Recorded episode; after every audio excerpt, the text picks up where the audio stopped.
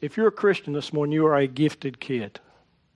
Okay? You really are. I don't, I don't think we, we think about that very often, but the Holy Spirit has given all of us gift, a gift or gifts. Uh, most of the time, it's plural, and we're just we're going to look at that because I believe for our church to take the next step to where it needs to go, we need to understand spiritual gifts and we need to operate them in it, operate in them. One of the worst jobs I ever had was being on the nominating committee. Any y'all ever served on the nominating committee? Nobody wants to raise their hand, but I can see. Any of you know people that were on the nominating committee? Okay. It was the first job I ever got in my home church. And uh, basically, the nominating committee uh, tried to fill all the positions in the church uh, teaching positions, uh, serving positions, all the positions that, that as a church we, we uh, had. And basically, it was an arm twisting job, okay? And if you don't, if you're not good at it, some people are, okay? I know some people that they are they are tremendous at it. I wasn't because I'm not an arm twister. I'm a ask you if you tell me no, okay, that's that's fine. But uh,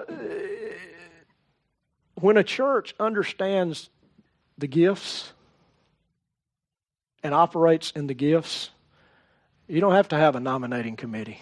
The Holy Spirit fills the positions.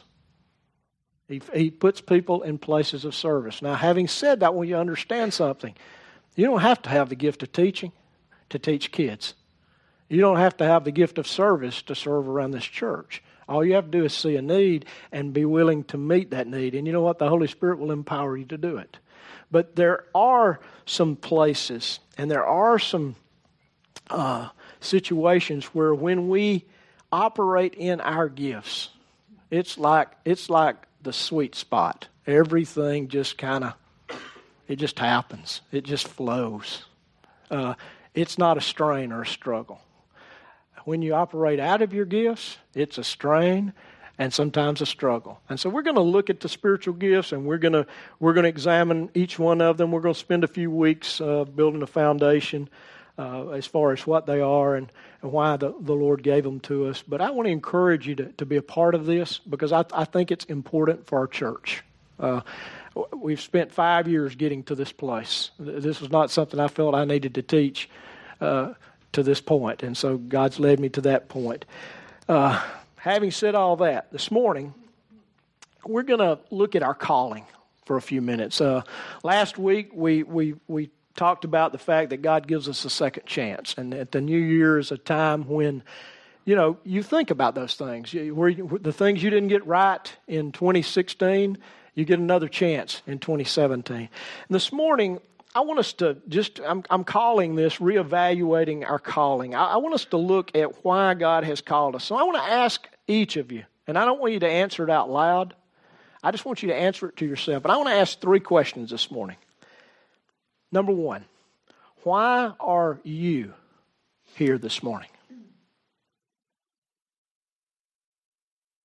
Why are you here this morning? Just think about that for a minute. The second question is What did you come here for today? Why are you here? Why did you come? What did you come for today? And the third one is why are you a part of Eagles Wing Church? Why are you a part of this specific church? Now, I believe every one of these questions deserves an honest answer. And from time to time, all of us have to, to evaluate or reevaluate or assess or reassess what, why we do what we do. Uh, how many of you have jobs where you get an evaluation every year and your evaluation is tied to uh, increases in salary? Any of y'all? I worked in a job where we didn't get evaluation every year, we got a reevaluation every day. If you didn't fit, if you didn't do what they sent you out to do, then they sent you back out to do it on your own time. That's how I started out. I started out. I'm not going to name name his name. Uh, you too many people would probably know him. But if you didn't get accomplished what he sent you to do, when you rolled in there at quitting time, he'd ask you, and he'd look at you with this blank look, like, "Why are you back? We were expected to complete a certain amount every day. And, and I, I was on, uh, as, as I worked in the, that trade in plumbing, I, I became a, a superintendent on a job and foreman, whatever you want to call it. And you could tell if I had accomplished what I was supposed to do whenever we finished a job. If there was a, if there was a, a bonus, I'd, I accomplished it. And if, if my bonus was not very big, I just barely accomplished it. Okay? Y'all understand what I'm saying? We need to reevaluate why we do what we do. And nowhere more than why do we why are we involved in a particular church? Why do we come on Sunday mornings? What do we come for? We need to ask those questions. We need to, to ask why. If you never ask why, if you never ask why, what happens is we fall into patterns of behavior. And those patterns of behavior manufacture of, of habits. And if I stay in a habit long enough, you know what it becomes? A rut. Now, I don't know if you've been watching TV the last few days. Have you watched the people that just can't stay at home? They've got to get out on the road and drive. Did any of you? I know some people have to, but most people don't. But If y'all watch them, Okay. Slip sliding away. That's a good way to put it. They were driving in, in ruts. If they weren't driving in ruts, you know what they were doing? They were slip sliding away. And uh, you know what a rut is? I, I learned this years ago. A rut is a grave with end kicked out of it. Want you think about that for a minute. Whenever we get into a rut, we fall into a grave. The difference between most graves, though, is graves have an end and a beginning, but a rut doesn't. It just continues. And, and, and so what happens is, is, is if we're not careful and we're not vigilant as believers, as Christians, we stop pursuing our calling and we settle. We just settle for what is status quo. We settle for average things or good things. And listen, there's nothing wrong with good things, but it's, it's my opinion based on what I've read in Scripture. God always has better.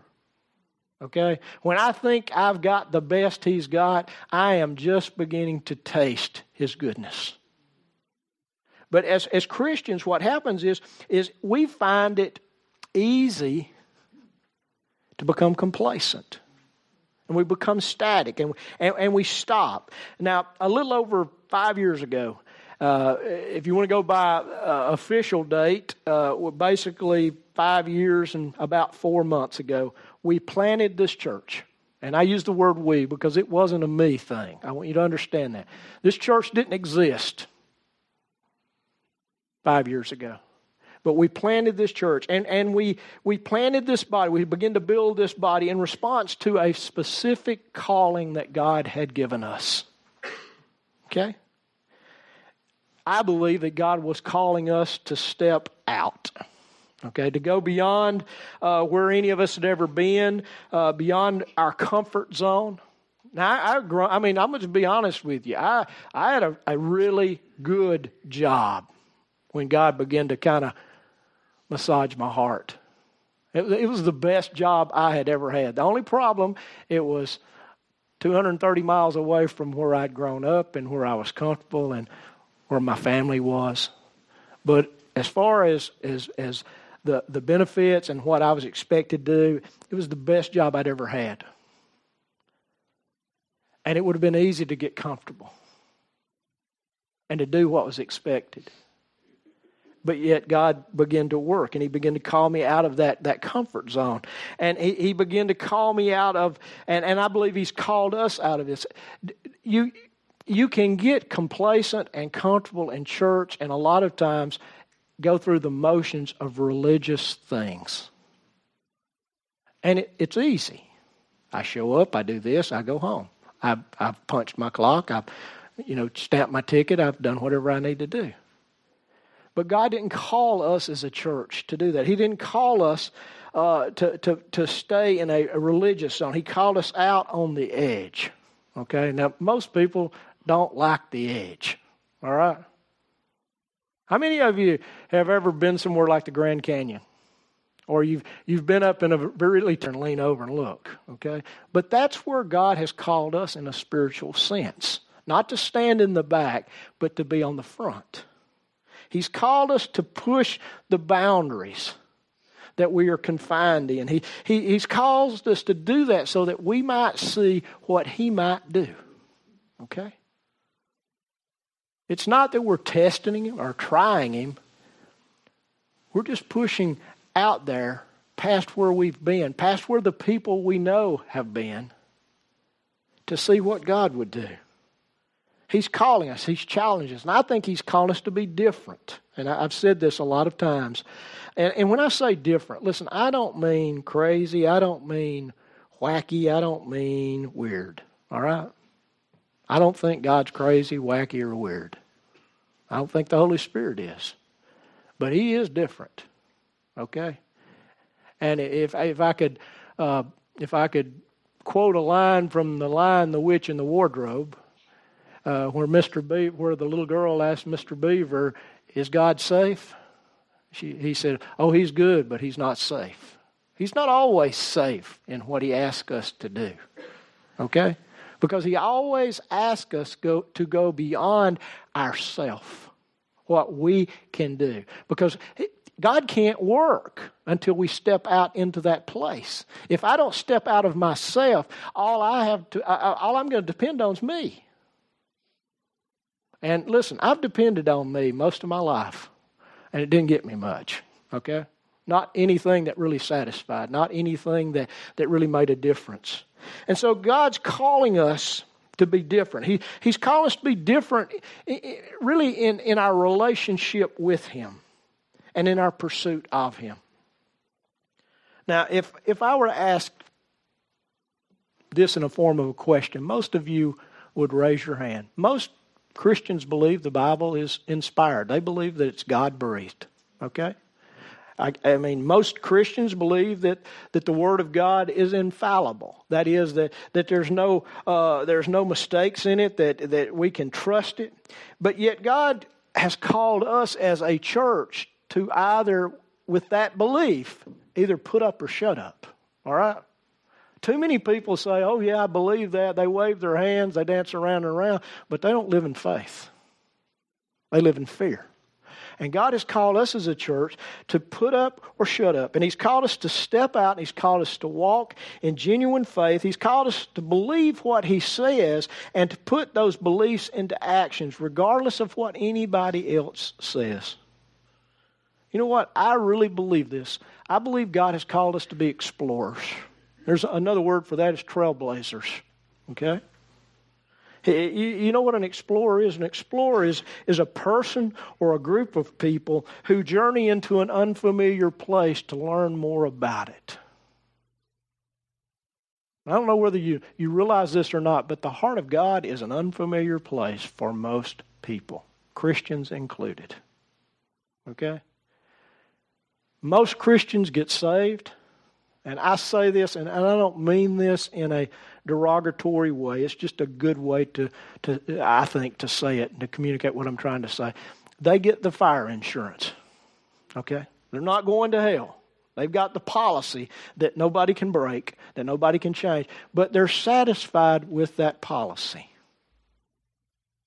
Listen, salvation, and y'all have heard me say this before salvation is the front door to the presence of God. Okay, that, that's all it is.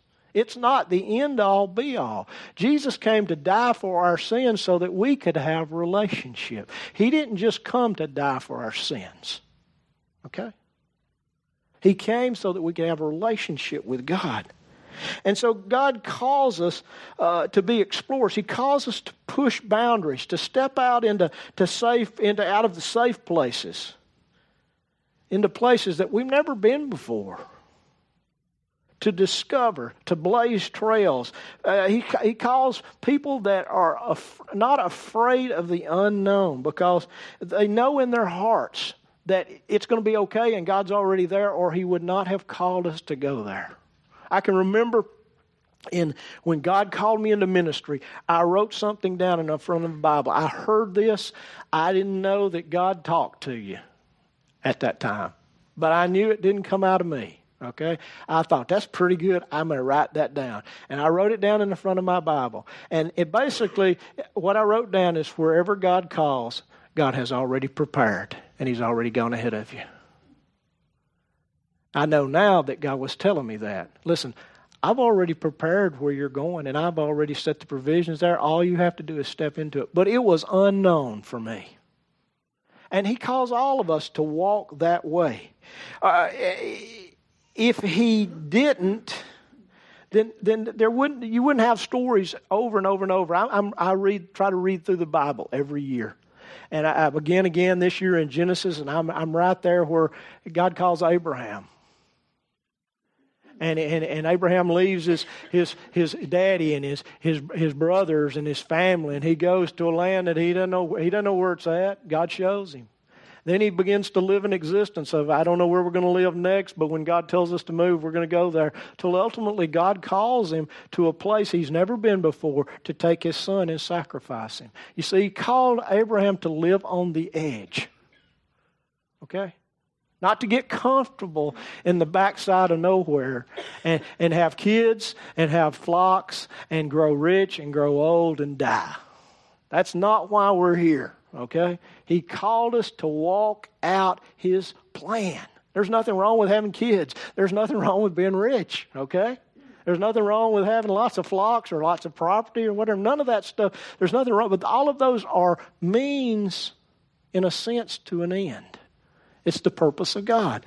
And so God has called us all to live somewhat on the edge. I mentioned this a few minutes ago, but the heart of God is really an unfamiliar place for most believers. Most believers never experience God's heart. They never explore His heart because they get satisfied with that fire insurance. That's all I need. I walk the aisle, I've prayed the prayer. I go to church every Sunday. I listen to the sermons. I take notes. I get up every morning, I say a little prayer, I read a few verses in my Bible. What else is there? Gosh, there's tons more. Okay? Tons more. I can just tell you from that life, that life is an empty life. Okay? That's why people come to church and they disappear because they get into that life and they fall out of the life. They get bored with that life and they never meet Jesus. They never really experience His heart. They never know what the heart of God's like. So they don't explore it because it's easier just to settle. Let's just be real honest. Most of us don't like to strain and struggle. Amen? Let's just let's just be okay. I don't like exercise. Ball and basketball. I hated running. I hated working out with weights. Okay? I did it because I had to. The fear of the coach was greater than anything else. But I don't like the strain. I don't like to struggle. But you know what? God, that's the kind of life God's called us into. You know what happens when you strain and you struggle physically? You build muscles, you build strength, you change. You're changed from here out. And so God calls us to that. But it's easier to settle for less. Man, if I can just get some good things, that'll be enough. But explorers are not that way. Explorers want more. Okay, they want more. Uh, what I had yesterday, I, am not into leftovers. I want something new today. The, the Bible says God's mercies are new every day. How long did the manna last? They gathered it every day. Okay, there, there's a picture. There, there, God was saying something bigger than, hey, I'm going to feed you and, and, and, and you need to eat. He was saying, you know what? I'm going to provide for you every day. I'm going to take care of you. But you're going to have to get up and you're going to have to strain. You're going to have to struggle. You're going to have to get after it. Listen, I don't think God called me to be a maintenance minister. Okay, now I'm, I'm, I'm going to get personal here for a minute. All right, because I want you to understand my heart. I, I don't mean that, that's not a bad thing. All right, but that's not my gift mix. That's not my personality. Uh, a maintenance minister is a, a pastor that goes to a church and he, he, he welcomes babies into the world. He waves goodbye as parishioners go out of the world. He ministers to their needs. He takes care of them. Okay? There's nothing wrong with that if that's what God's called you to. But that's not what God called me to. There were opportunity after opportunity throughout my ministry to be in places like that. And I realized after a few minutes of talking that if I went there, I would die. And not only that, I would kill them. Okay? I'm just being honest. That's not who God's called me to be. He's not called me to be a maintenance manager. He's not called me to, to do those things. He's not called me, uh, you know, to, to do that with parishioners, and He's not called me to develop and implement and staff an endless array of church programs to attract and entertain people that are bored. Okay? I, that's just not my calling. All right? I, I, I don't even wish it were. But I tried to fit in that mold for a long time. But that's not who God called me to be. God called me to be an explorer, to be somebody who pushes the boundaries, that asks why. Why are we doing it like this? Why have we always done it this way? Why? You know what? People in positions of power don't like why. Does your boss like you to ask him why? My daddy hated why. All right? My daddy told me one time, he said, Son, here's the answer to your why questions, because I said so. All right? That works okay as a parent. Okay, I understand that. That I can remember uh, Amber and I, and I, I, I, probably shouldn't tell this story, but Amber and I were coming back from school one day. We were in my plumbing truck. We had the windows rolled down, and we went under the underpass over by Hughes's, if you know where that's at. It used to be the egg farm. And something came in the truck. She didn't see it. I did. It was a bat. Okay? I'm wigged out. okay? I'm not afraid of bats, normal situation, but this one's flopping around behind our heads. And I pull that truck out of that underpass and I said, Get out, get out. And she's going, Why? Why? I said, Because I said so. And I just shoved her out the window almost. We got back in the truck. She said, What is it? What is it? What'd you do there? You know, it's her lips curled under here. I said, There was a bat in the truck. She goes, I mean, she's terrified then. I said, There are going to be times when I tell you to do something, it's okay to ask why. I'll explain it. And there are going to be some times when I say do something, you just need to do it and trust me. You know what? We don't have to ask why. We just have to trust God. God will give us the answers sometimes. Sometimes, though, He won't. God has called me, though, to walk in some places where, I, you know what, I honestly don't know anybody else that walked in. My, my, my friendship circle of pastors is pretty small, okay? I, don't know all the religious people in the world have done everything. And so, you know, he, he's called me to go places where people that I, I don't know any, I didn't know any church planters except the little, uh, my little group of guys that I mentored and, and loved on that were, that were young pastors they all became church planters. So I, that, that's the only ones I knew. I didn't know any experts at it. I remember uh, calling uh, BJ and, and Troy, and if you know those names, you'll, you'll know who they are. But uh, they planted a church in Tuscaloosa, and I said, what, what do I do? They said, Man, don't ask us what to do, but we can tell you everything not to do. And they were just being honest.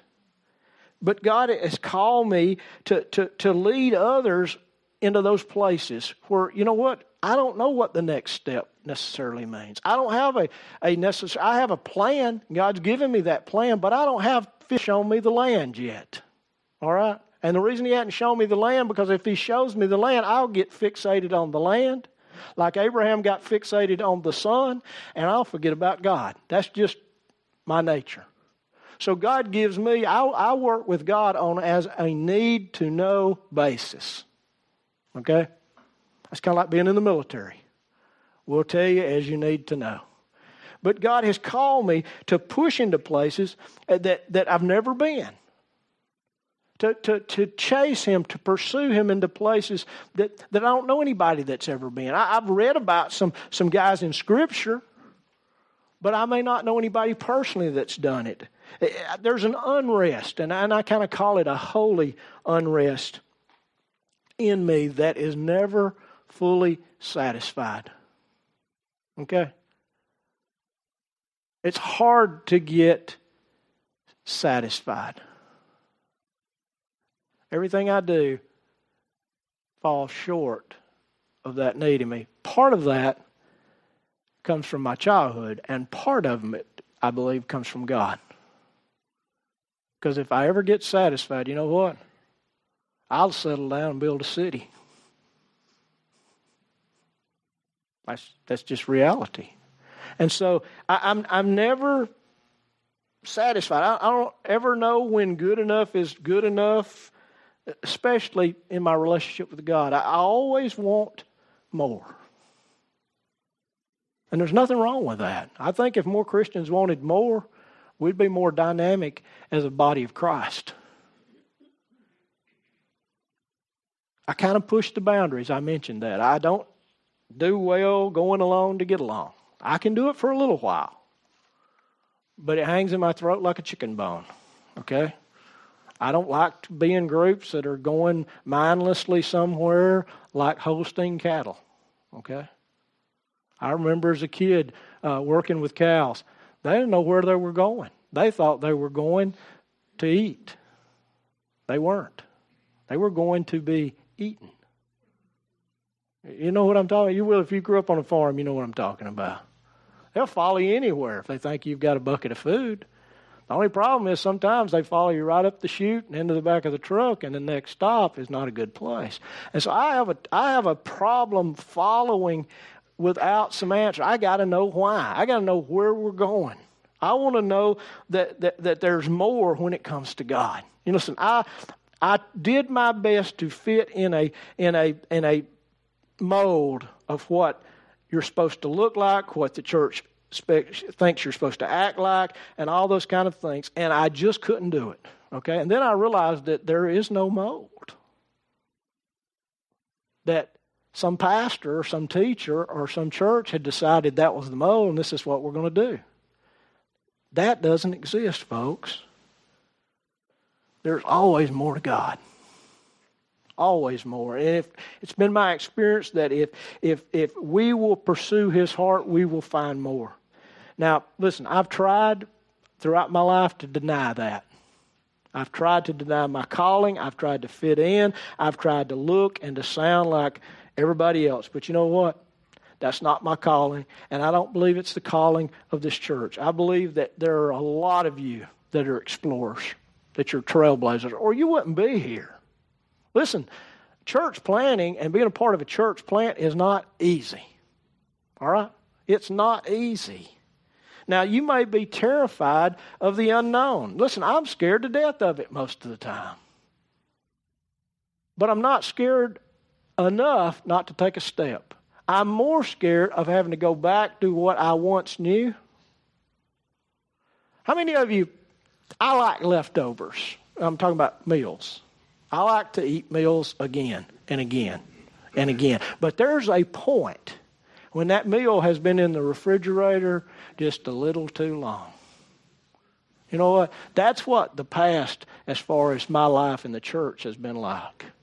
It was in the refrigerator just a little too long. I'm terrified of having to go back to that and live off of it, okay?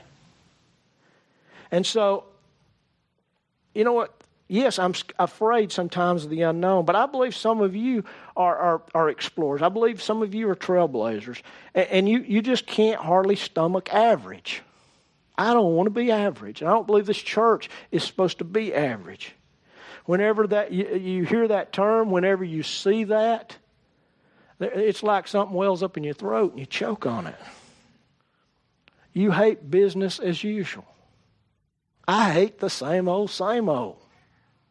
Okay? I just do. I don't I don't like it. I, it doesn't do anything for me. But you're willing to ask why. And you're unwilling to accept the answers. Well, you know what? That's just the way it is. Or that's the way it's always been. When somebody tells me that, my I just shiver inside. Or or this one, and this because, you know, because I said so. I, that's because you know, y'all know where that one came from. Or this one. This is a really easy one that preachers and teachers and people in the church who like to control things, this is the one they will give you. Because the Bible says that. Listen, I've been told a lot of things that the Bible says that it doesn't say. And when you're an explorer or a trailblazer, you will get your Bible out and you will check it. And when it doesn't say what you've been told it says, we have a problem. Amen? It, it, we struggle with it. We, we, just, we just can't let go of it. And so, you know, I think as a body, we ought to be determined to find out what God says and what He means. And if that's you, then you're different than most people in the church. Okay? You're different. That's, but that's who you are. That's a part of your calling. And so from time to time, we have to reevaluate why we have become what we've become and, and where we're at, where we're going. I, I don't believe God changes our calling. Okay? I don't believe that. You say, why don't you believe that? Because I, the scriptures in Romans 11 29 says, For the gifts and the calling are irrevocable. The context of that verse is the nation of Israel. God called them to be lights to the world. It hasn't changed. Okay? But He has also called us to be lights to the world. He's given us gifts, and He doesn't take them back. When it says irrevocable, it just means that, you know what? God doesn't go back on His promise. He, he, he doesn't regret giving it, nor does He wish to take it back. When God gives us a calling, it is the calling, it doesn't change. You say, well, what if I do this and what if I do that? You know what? The gifts and the callings don't change. You may have to change. You may have to repent. You may have to walk through a time of, of trial and a time of testing and a, a time of restoration, maybe, but the calling doesn't change. I can remember as, as, as, as though it were yesterday when God began to call me into what I thought was preaching, but He was calling me into ministry. I can remember that. It never went away. It still drives me. Okay? I would like to say, I, I would like to move to the lake, kick back in a chair, and fish every day. But right now, that's not my calling, okay? He's called me to something else. He's called me to be an explorer, to push the boundaries, to, to minister to people. And you know what? If, if you hate business as usual and you, you hate the same old, same old, then you know what? You've got a calling, a special calling. Calling is, is both personal and it's corporate. And if you're, you have a personal calling and, and then a church has a corporate calling as a body, those are gifts of grace. Those are not things we earn, those are things God gives. Calling doesn't change because God doesn't change. You know, God doesn't change, but sometimes as people we do. We fall into habits. We get comfortable. We become satisfied we fall into a rut. We do the same thing over and over and over. Any of y'all ever find yourself a week, a month, six months, and all of a sudden you think, what in the world am I doing? I'm doing the same thing over and over and over, and I'm getting nowhere. Nowhere. I watched those trucks on the interstate and those cars. They'd stop and they'd try to start back up, and you know what would happen? And depending on which direction, and most of them were going uphill, they started to slide backwards. You know what? You don't stay static in life. You're either moving forward or you're going backwards. Okay? Even if you're spinning. And that's what happens when we get into ruts. Those patterns become habits and those habits become ruts. Well, why does that happen to, to people? Why does that happen to churches? Well, you know what? None of us like tough. We don't like struggle. We don't like strain. We don't like hard work. And, and I don't mean you don't work hard. I, I don't mean, but we don't like it 24 hours a day, seven days a week. We want it to ease off a little bit, smooth out. But you know what? Exploring and trailblazing is hard work. It takes a lot of effort. You know what? We don't usually give up our calling because we're persecuted for it. In the early church, after about 50, 60 years, they were really persecuted. On up to probably uh, the time of Constantine. They were, there were periods of persecution. And, and, and those persecutions were, they weren't just, hey, we don't like you. We're not going to have anything to do with you. They were life and death. Thousands and thousands of Christians were killed in the Colosseums all across the Middle East and in Rome. Thousands of them were crucified. They lined the roads sometimes with Christians. They used them for torches in the Roman Colosseum. They died. But you know what Tertullian said? He was a, he was a church father in the, in the second century. He said that the blood of the martyrs is the seed of the church. It's the seed of the church anywhere in the world where persecution has taken place, the church has exploded. You go to China today, they've been under persecution for almost 70 years. There's a gigantic church in China. You go to other places in the Middle East, you don't hear about this on our news, okay? But there's a tremendous amount of Christians in Syria and in, a lot of those Arab countries they're not Muslims, they're Christians. Why? Because they've been persecuted, because they've grown. That persecution hasn't stamped them out. Well, you know what God did? He told He told His disciples, uh, or, or, Jesus told His, "I want you to, to go to Jerusalem, Judea, Samaria, and to the uttermost parts of the world." You know what they did? They camped out in Jerusalem. they huddled, and you know what God sent? Persecution. That persecution's slung them out. But you know what? We rarely get complacent or comfortable and quit and give up our calling because of, uh, of, of, persecution. We, we stop following our, our calling because we get comfortable.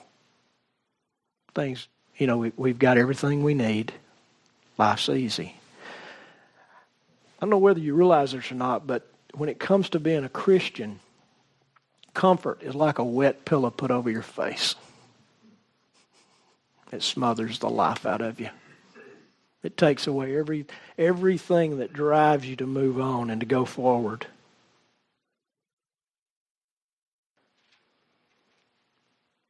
I don't know why you're here. But I know this if I called on you this morning, and I'm not going to do this, so just relax. But if I pointed you out, I said, Why are you here? Why, why do you come to Eagles Wing Church? I get answers like this Well, I come to glorify God. I come to obey God. I come to worship Jesus, to serve Jesus, to follow Jesus, because God's word's preached here. And you know what? Those are answers that we were taught to say when we were little kids.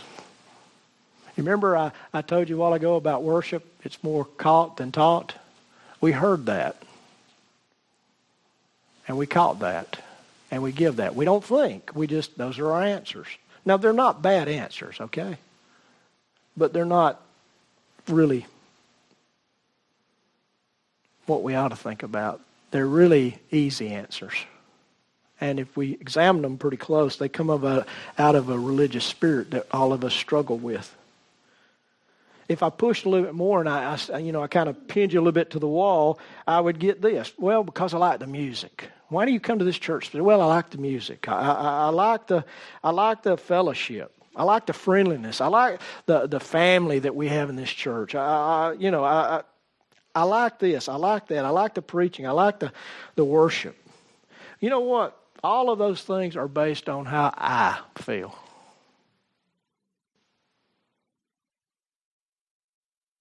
You know what? That's how most churches are populated. How I feel. Church is not a cafeteria, folks. Although in our culture, in the last 25 or 30 years, it's become a cafeteria. And if you don't know what I mean by that, will I go where I find what I like? not where I'm called to. You see, when you follow calling, you don't always like what you encounter, but you know you're on the path that God's calling you.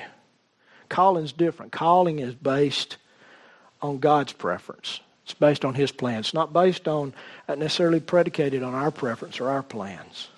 Calling is why we exist as individuals. It's why we exist corporately as a, as a church. And our calling, and this is what we don't understand, is our calling enables us to fulfill our purpose. And if we don't follow our calling, we don't fulfill our purpose. You know what? God didn't necessarily put you in the family that you're in, or give you the job that you have, or allow you to live where you live to necessarily fulfill your purpose. He gave you a calling. And when I begin to walk that calling out, I begin to walk out my purpose. Now, you know what? I may live where I live, and I may remain, I probably will remain in the family I'm in, and I'll probably be in the job I'm in. But those are tools. Those are things God uses to get us where He wants us as individuals.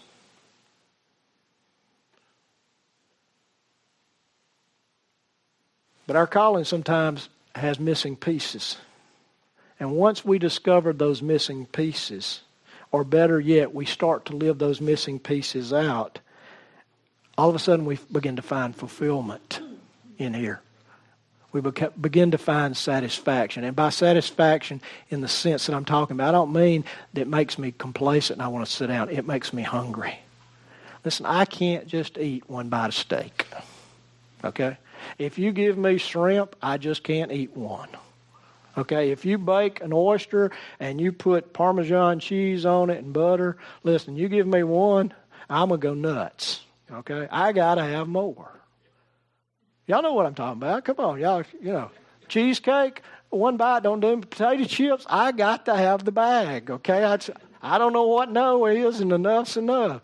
It's the same way in our relationship with God. When you really taste God, and you really start to pursue Him, a nibble here and a nibble there, and six months later I want another nibble, that doesn't get it. You want more and more and more. And so our, our calling enables us to, to get more, and, and, and, it, it enables us to reach that place of satisfaction and our sense of purpose. And so when we begin to walk out our calling, we begin to live, I mentioned a little earlier, in our sweet spot. Now, most Christians, and most churches live out of everything but what God has called them to be. I want you to think about this for a minute. You grow up in church, you have a mental image or, or a corporative image of what we're supposed to be, how we're supposed to act, what we're supposed to look like, what we're supposed to do. I, I, I use this, and, and I don't mean this in a bad way, but it's just true. Whatever the talking head tells us, that's, you know, it's kind of like the Wizard of Oz. You appear before the wizard, he, he's behind this, he's scary and whatever, and you hear it, and that's just what you do. The only problem is you go behind the curtain, the wizard is just like you, okay? He is you. And so what happens is, we, whatever the crowds think or wherever the money uh, has to come from, all of that is what's necessary for success. And very often, those things are secured at the cost of our calling, folks. They, they, we lose our calling. They, we go along to get along, and we take the comfortable route instead of following our calling. And I believe God has called us to be a different kind of church. We can't get comfortable. Okay? In the, in the book of Revelation, in, in, in chapter 2, there's a church. It's, it's called the Church of Ephesus. Ephesus was a powerhouse church. Okay? It was a church that was that was probably planted by the apostle Paul. It was a tremendous church, but that church had forgot her calling. And in the book of Revelation, Jesus addresses that. They were a busy church. They were a work, okay? They were an orthodox church. Their beliefs were right. They were straight up the, the, the, the, the road. I mean, they weren't too far over here, too far over there. They, they were orthodox. They were persistent in defending the faith. In their day, there were traveling preachers who came to preach who were just liars. Okay? They weren't, they were heretics. And so they, they were diligent about flushing those folks out and not allowing them and, and, and to, to, to, to minister or to preach. They were, they were, they were uh, passionate about what they believed. But all of that came at the expense of their calling. All of those are things we're supposed to do.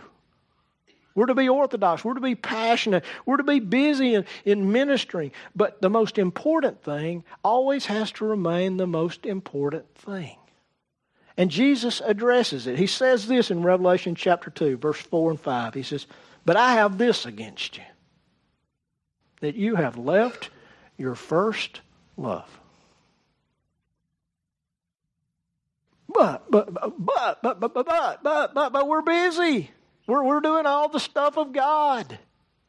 We're, we're, we're, we're, we we don't allow false teachers to teach in our church. We're orthodox. God, we're, we're standing on the Word of God. We're preaching the inspired, the infallible, the inerrant Word of God. We're doing this, we're doing this, we're doing this. But that's what Jesus said. I have this against you. You've left your first love. Remember, therefore, from where you have fallen and repent and do the things, do the deeds you did at first, or else I'm coming to you, and I will remove your lampstand out of its place unless you repent. You know what their calling was? It was to pursue the heart of God. It was to be in a love relationship with Jesus. Everything else was an outgrowth of that love relationship. But you know what had happened? They'd set the relationship over here, and they had fallen into the religious practices that are uh, so easy to do. They began to be enamored by the things of God, the things of church, instead of God Himself. Some of you remember when, as a church, we had no place to call home. We had Sunday school in a hallway at the school we had worship in the cafeteria. I had to change clothes every morning in the kids' bathroom. That got clean sometimes and didn't get clean sometimes. It, was a, it was we didn't have a home. We had a place that we could call ours in a in a real loose sense of the word for about four hours. And then after 12 o'clock, we no longer had anything except the stuff we had on our truck that we loaded up every Sunday moved in and moved out. But you know what? God blessed us. God blessed us because we pursued our calling to be different. He, he, he blessed us because we, we pursued our calling to pursue His heart there at Philstown Road, down the hill. Every time I go by there now, I think, where we met is now a dog store. it's a pet store. There's a sermon in that. I just, I'm not going after it today. I don't know whether you know this or not, but after the first year, we were on a month to month lease, which meant at any time we wouldn't have a place to meet. I know you don't know this, but rent went just like that. And so, you know, we didn't know where we were going to be the next Sunday sometimes whether or not we'd have a place to worship. But you know what? God blessed us because we pursued our calling to be a different kind of church, uh, uh, to pursue His heart, regardless of the cost. And you know what? God blessed us last summer with a place. We wouldn't have to worry about that anymore. All right? He, he did. And God's been so good to us in this place. He really has.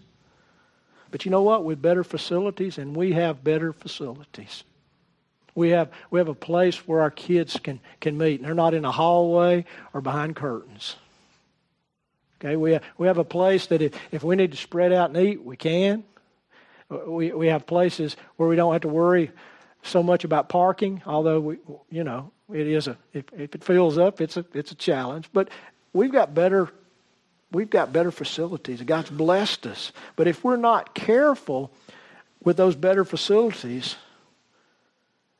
there comes greater liability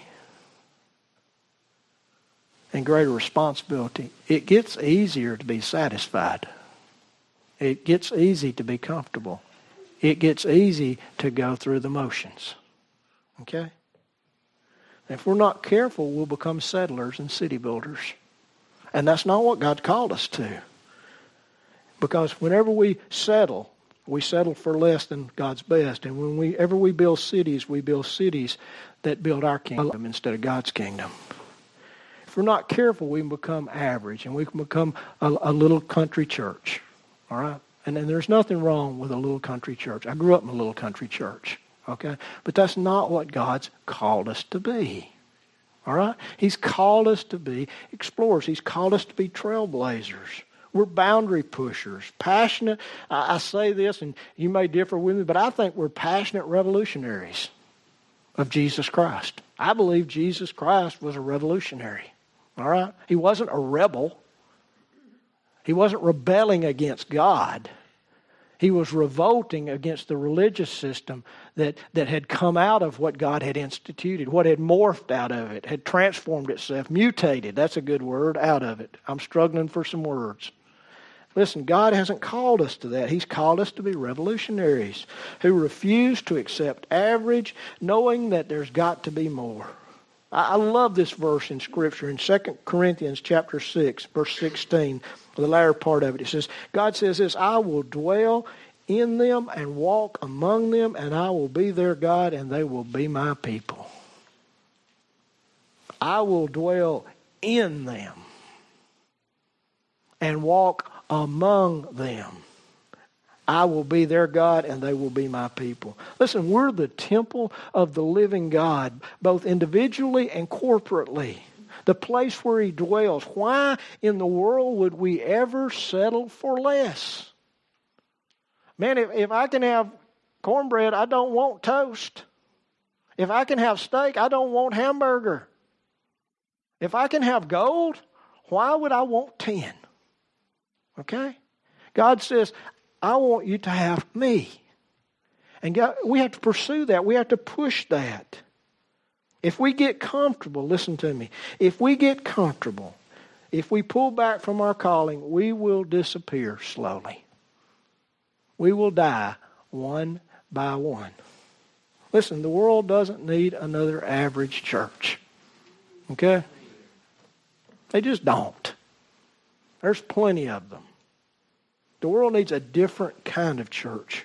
One that will truly reveal God's heart. And when they reveal God's heart, they will revel in God's heart. By that I mean, you know, when, when you get in God's heart, you'll have a party there.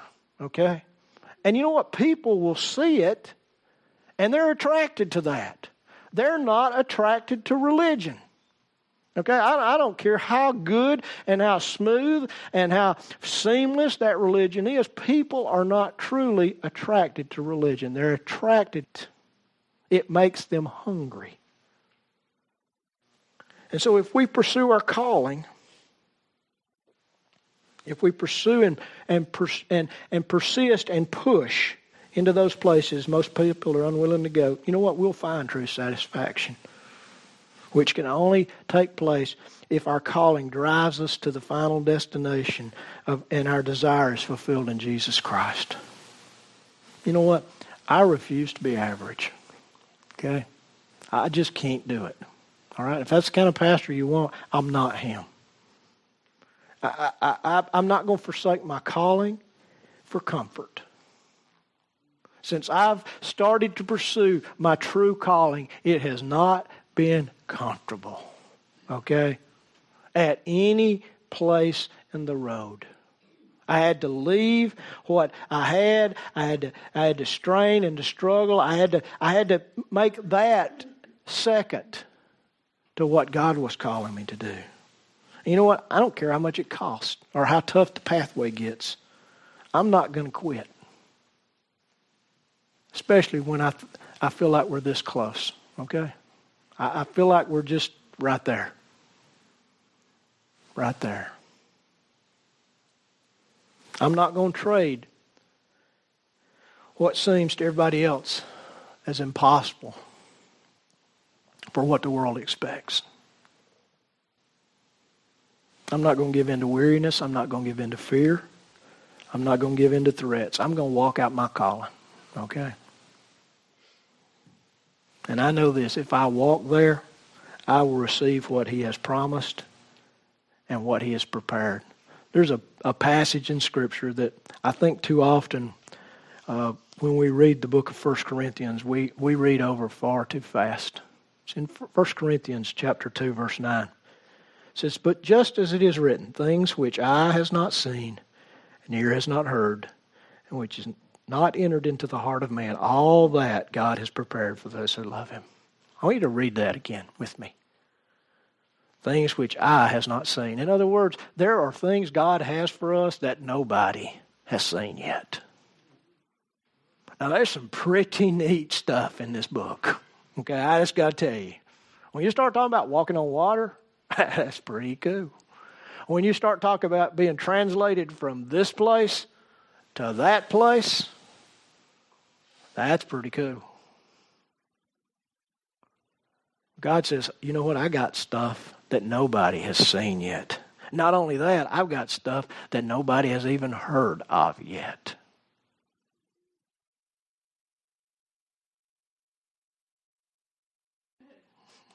I can't tell you that right there excites me.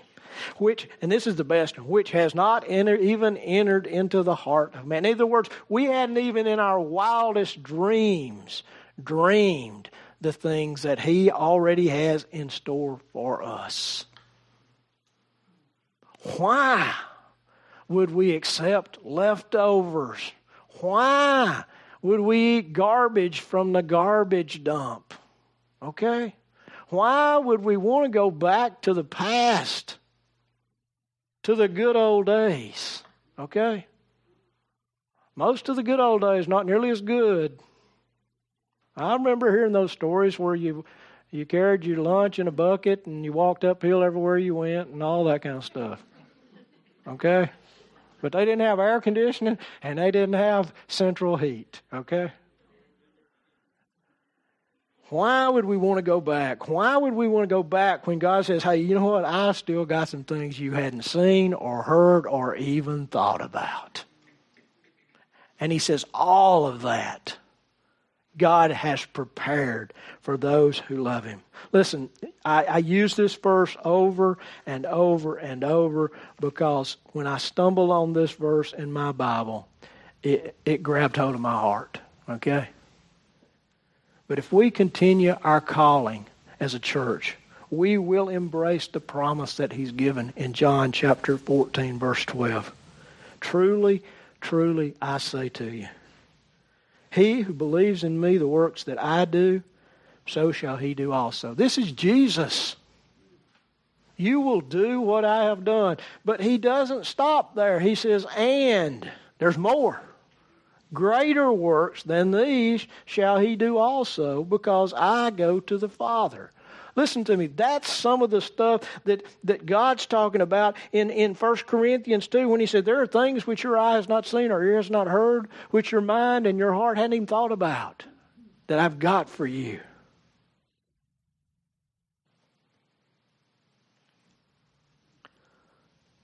I'm going to confess something to you. Last year, God gave me a, a prayer to pray. And I prayed it hit or miss. I'm just going to confess that. There, there were times when I prayed it for a day or two, and there were weeks and months when I didn't pray at all. I now realize that that prayer is not just for me, but it's for us as a church. It's, it's our, our calling, I think. It's a prayer uh, of our calling, uh, my calling, and your calling our calling as, as explorers and, and pathfinders. And I'm committed this year to praying this prayer. And I, and I don't really believe it's just for the year. I believe it's, uh, it's for the rest of my life. Okay? And I've decided, you know what, I'm not going to allow comfort or discouragement or anything else to keep me from walking out my calling. So I want to challenge you in a few minutes. We're going to Tom's going to put this prayer up on the on the screen. But I'm going, to, I'm going to challenge you to pray it for the church. Now, eh, you can write it down as best you can. It'll be up on the church Facebook page. He's going to put it up there so you can get it.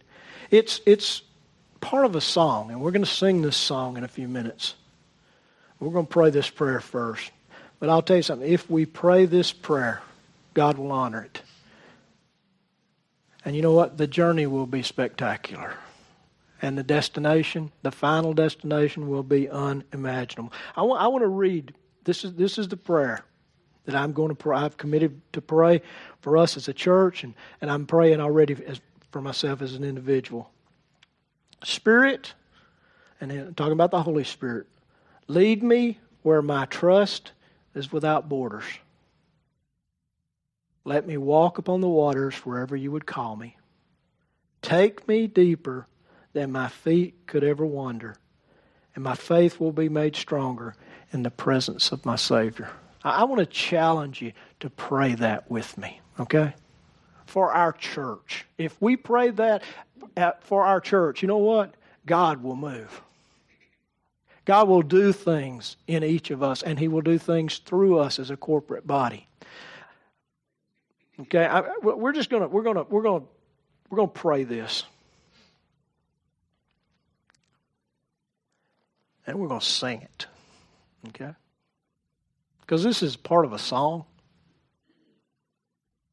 I heard a couple of years ago, and and those those two that part of the chorus there, those two paragraphs, those those couple of sentences or so, just grabbed hold of me. So I'm going to ask you to pray this with me, okay? I'll lead us. Spirit, lead me where my trust is without borders. Let me walk upon the waters wherever you would call me. Take me deeper than my feet could ever wander, and my faith will be made stronger in the presence of my Savior. Now, we've all made it through. We've, we've made it through it. Let, let's pray it like we mean it, okay? Spirit, lead me where my trust is without borders. Let me walk upon the waters wherever you would call me. Take me deeper than my feet could ever wander, and my faith will be made stronger in the presence of my Savior. In Jesus' name, amen. Amen. I want to challenge you today, okay? I want to challenge you to, to evaluate. Maybe you need to reevaluate, okay? Maybe you just need to have a, a moment with God and say, God, why am I here today? Did I come to get something or to give something? Okay? And let's just be honest. There are some times when we just come to get, okay? It's just reality. We need. We're needy people. But there are, there are other times when we come to give. And when we, we come more to give than to get, God always fills us up and gives us what we need. Okay? Why am I here? What, what did I come to get this morning? Why am I a part of this church? Okay? Listen, I am not a program a minute pastor. I'm not going to come up with 10,000 ideas how to stimulate and stir up people. It's just not going to happen. That's not who I am. Okay? But you know what? I will push into places and I will go after what the Word of God says because I want to know. And I'm not going to accept, well, that's just the way it is. All right? And I'm not going to accept, well, that's what the Bible says until I make sure that's what the Bible says. And once I find out that's what the Bible says, that's what I'm going to do. That's where I'm going to go. And God is always calling people further than they are. He's always asking them to take one more step and see how good I really am. There's a, there's a person in the scriptures that has always fascinated me. There's not a lot about this man. His name is Enoch. You find him in Genesis, a verse or so. And Enoch was the son of so and so. And Enoch walked with God, and Enoch was not. Okay? It's kind of what happened to Enoch? Enoch kept taking steps with God. I heard a pastor say this one time. I thought it was pretty good. He said, Enoch kept walking with God until God said, Enoch, you're closer to my house than yours. Why don't you come home with me? Okay.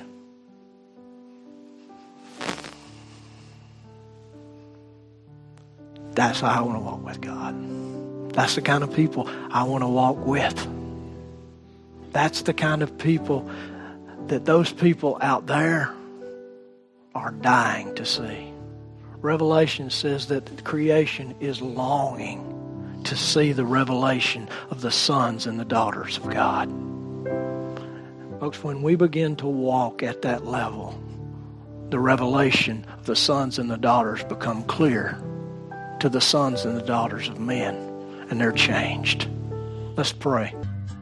For more information on Eagles Wing Church, visit our website at www.eagleswingchurch.org or on Facebook at facebook.com forward slash Eagles Wing Church. Thanks for listening and have a blessed week.